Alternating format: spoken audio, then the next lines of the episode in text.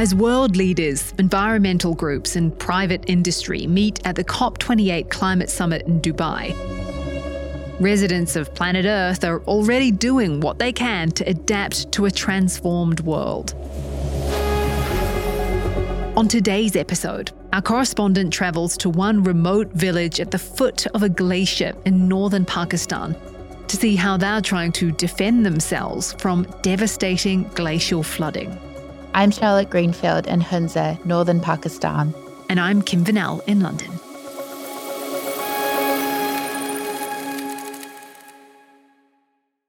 Hey, it's Ryan Reynolds, and I'm here with Keith, co star of my upcoming film, If, only in theaters, May 17th. Do you want to tell people the big news? All right, I'll do it. Sign up now and you'll get unlimited for $15 a month and six months of Paramount Plus Essential Plan on us. Mintmobile.com slash switch. Upfront payment of $45 equivalent to $15 per month. Unlimited over 40 gigabytes per month. Face lower speeds. Videos at 480p. Active Mint customers by 531.24 get six months of Paramount Plus Essential Plan. Auto renews after six months. Offer ends May 31st, 2024. Separate Paramount Plus registration required. Terms and conditions apply if rated PG.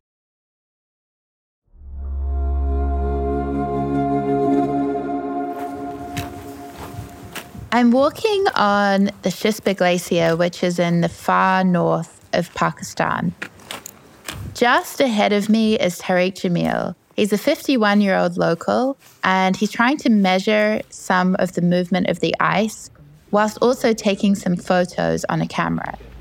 I've come up here with Tariq because I'm trying to understand the efforts that he's undergoing to understand the risks from this glacier and save his village. This is the ice? Yes. He also took a few breaks and chipped off some ice, which he gave me to taste. Even we eat it. He said this is pretty common. Actually, the local elders in the village think that eating glacial ice is very good for you, especially for fevers. How does it taste? Super. Super.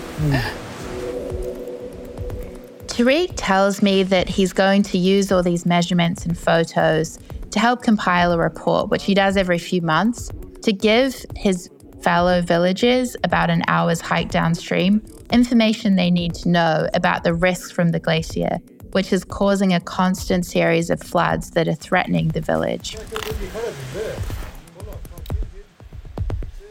When I was walking on the glacier, it feels pretty solid. It's a massive, huge hundreds of meters fields of ice in front of me. But there's actually a lot of movement going on beneath. And if you sit quietly in the quiet of the mountains, you can actually hear a slight sound of trickling sometimes or a sudden rush of rocks falling.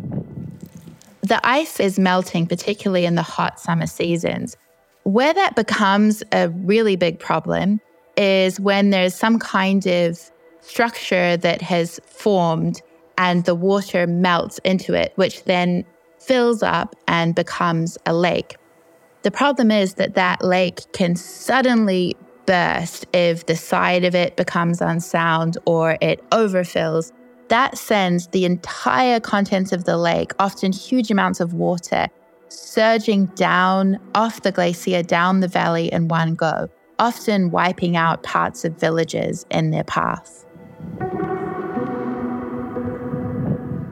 The villagers have grown up for hundreds of years, them and their ancestors, knowing that the glacier was there and actually being really appreciative of it because it is the source of water that means that they can undertake agriculture and grow fruit which is what has supported them for centuries. But now the glacier also represents a source of real fear. A lot of people told me that they struggle to sleep at night because they're scared of a sudden flood that might come from a lake in the glacier. And many of them are struggling with damaged land, property, loss of livelihood due to previous floods. Yeah, thank you so much for agreeing to speak with us. Oh, oh, she says thank you so much. I spoke with Zara, who's a mother of eight. She's around 40 years old and she lives on a small plot of land in a village called Chalt. She still has real trauma and fear associated with glacial flooding, as she lost her son about a year ago in a sudden flash flood. She spoke to us in her living room with some of her surviving children, holding a photo of her son, who she said was washed away suddenly in the floods. They've never found his body, and she feels a deep sense of grief, she told me. Sometimes tears coming into her eyes. She said that she gets really frightened whenever it rains or she feels like there's maybe a risk of another flood, and she calls all of her other children and won't let them out of her sight. These floods are taking place all throughout South Asia, particularly Nepal, Bhutan, India, and of course in Pakistan, where three major mountain ranges, the Hindu Kush, Himalayas, and Karakoram, intersect. In these areas, hundreds of glaciers are dotted around, many with villages at the base of them. According to recent studies, over 15 million people worldwide are at risk of glacial lake flooding. About 2 million of those are in Pakistan. Development agencies and government officials are trying to address this. In Pakistan and a few other countries like Bhutan and Nepal, they're trying to work with local communities to build early warning systems that the communities themselves can control so they can be warned of the risks early and decide when to evacuate, as well as other adaptive processes like barrier walls that help slow down water and reduce damage. But villages, as well as climate adaptation specialists, say there's just not enough adaptation funding to go around at the moment, and it's very difficult for small rural communities like Hasanabad to access. The UN told us that the needs are enormous and that billions of dollars will be needed every year over the coming decades to help poor rural communities adapt.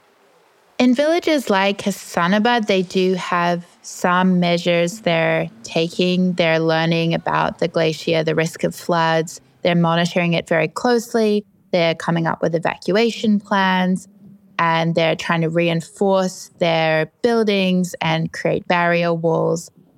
But at the end of the day, all of it might not be enough. But the prospect of moving fills people with disbelief. Their families, their ancestors have lived here for 400 years, they lived in the area for a thousand years. Their ancestors are buried here. So for many, they just can't fathom the thought of moving. Do you worry about the GLOFs, the the flooding, the glacial flooding? Yes, ma'am. Yes, ma'am. Uh, we become afraid of the flooding.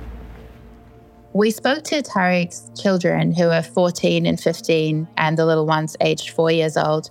And the teenagers told us when we asked them if they would like to move that although they would like to see the world and study, the thought of never being able to return to their home just filled them with sadness.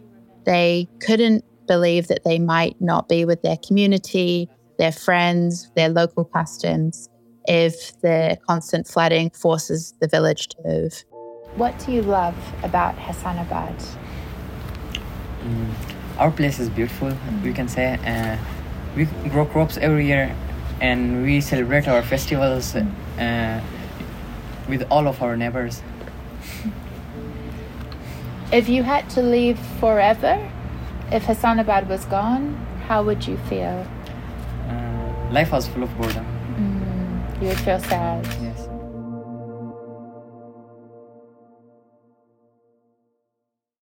This episode is brought to you by La Quinta by Wyndham. Your work can take you all over the place, like Texas. You've never been, but it's going to be great because you're staying at La Quinta by Wyndham. Their free bright side breakfast will give you energy for the day ahead. And after, you can unwind using their free high speed Wi Fi. Tonight, La Quinta. Tomorrow, you shine. Book your stay today at lq.com.